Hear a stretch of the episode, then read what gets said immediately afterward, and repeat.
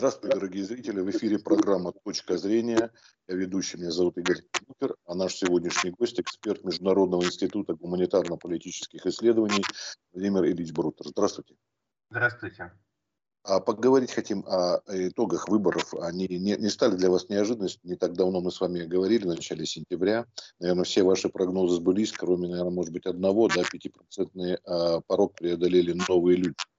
Мы тогда новых людей тоже выносили за скобки, э, говорили о том, что это возможно. Э, с точки зрения прогноза, это, в общем, хороший прогноз, потому что никто не мог гарантировать новым людям, что они пройдут, собственно, до самого последнего момента, а, потому что на, на данный момент где-то 5,4, и это уже проходит.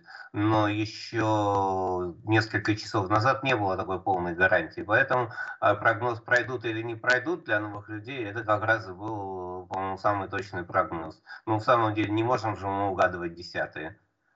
Да, естественно. А насколько это новые люди, на ваш взгляд? Тут что можно сказать?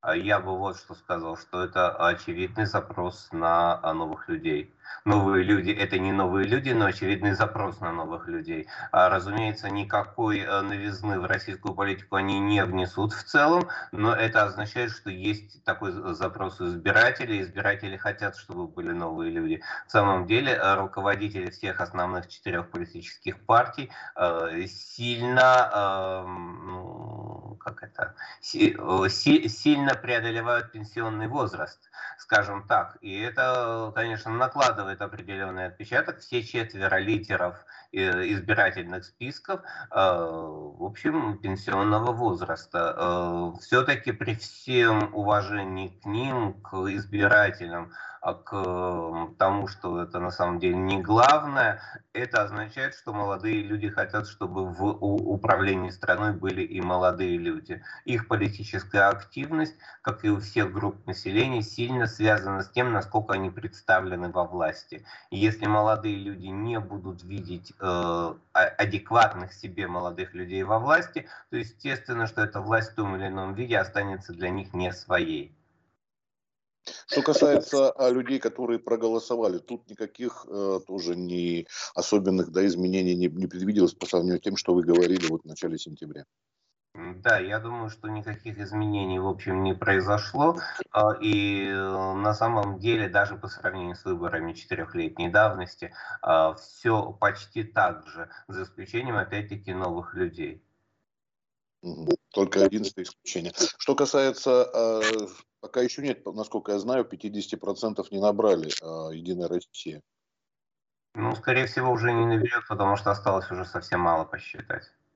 Ну, там тоже 49-63 сотых.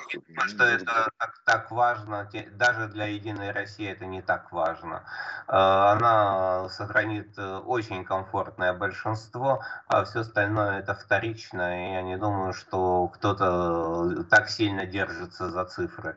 49,6, 49,7, 49,8 это та же самая температура. То есть, ну, никакого удара они не ощутили, так понимаю, что не набрали я, даже половину. Я думаю, они поняли, что есть запрос на новых людей, но удара они не ощутили. А какой большой разрыв между вот вторым местом и третьим? Тоже ни, никаких э, сюрпризов не принес.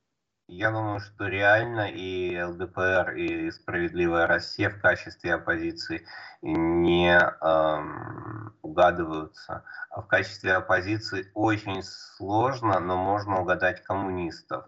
Хотя, в общем, это специфическая оппозиция и оппозиция, которая никак не может претендовать на то, что она объединит оппозицию.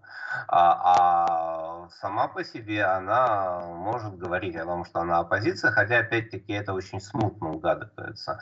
А что касается всех остальных, то их невысокие рейтинги, опять-таки, связаны с тем, что э, их место в политическом спектре стабильно, но не может расшириться, потому что у этих партий нет э, собирающего эффекта, скажем так. Они вокруг себя никого собрать не могут. А, мы, в общем, помним заявление а, Прилепина о том, что он хочет э, объединиться с коммунистами, э, но э, рейтинг «Справедливой России» показывает, что, во-первых, объединяться могут только коммунисты, если они захотят, а во-вторых, собственно, рейтинг «Справедливой России» настолько невысок, что для создания некоего кумулятивного эффекта вовсе не обязательно коммунистам объединяться. И если э, справедливая Россия еще чуть-чуть просядет, то автоматически э, все это перейдет к коммунистам. Поэтому говорить о том, что э, кто-то с кем-то может объединиться и создать новое качество, вот исходя из той конфигурации, которую я вижу, нельзя. А потому что, ну хорошо, вот представим себе даже, что они объединятся. Ну, у них нет э, потолка выше, чем цифра объединения. Ну, наберут они 25% голосов. И что это даст? абсолютно ничего. А то, что российская партия пенсионеров обогнала яблоко, тут какой комментарий ваш будет? Я не думаю, что 2% обязательно нуждаются в комментариях. Яблоко, собственно, не вело и не могло вести а, какую-то активную избирательную кампанию. Пенсионеры ее местами вели. А Яблоко за пределами столичных э, регионов практически уже не работает. И э, говорить о том, что яблоко деградирует, ну это просто э, как бы констатация того, что мы и так знаем. Оно деградирует не сегодня. И, и, и сегодня не может в той ситуации, в которой оно есть, как-то прогрессировать.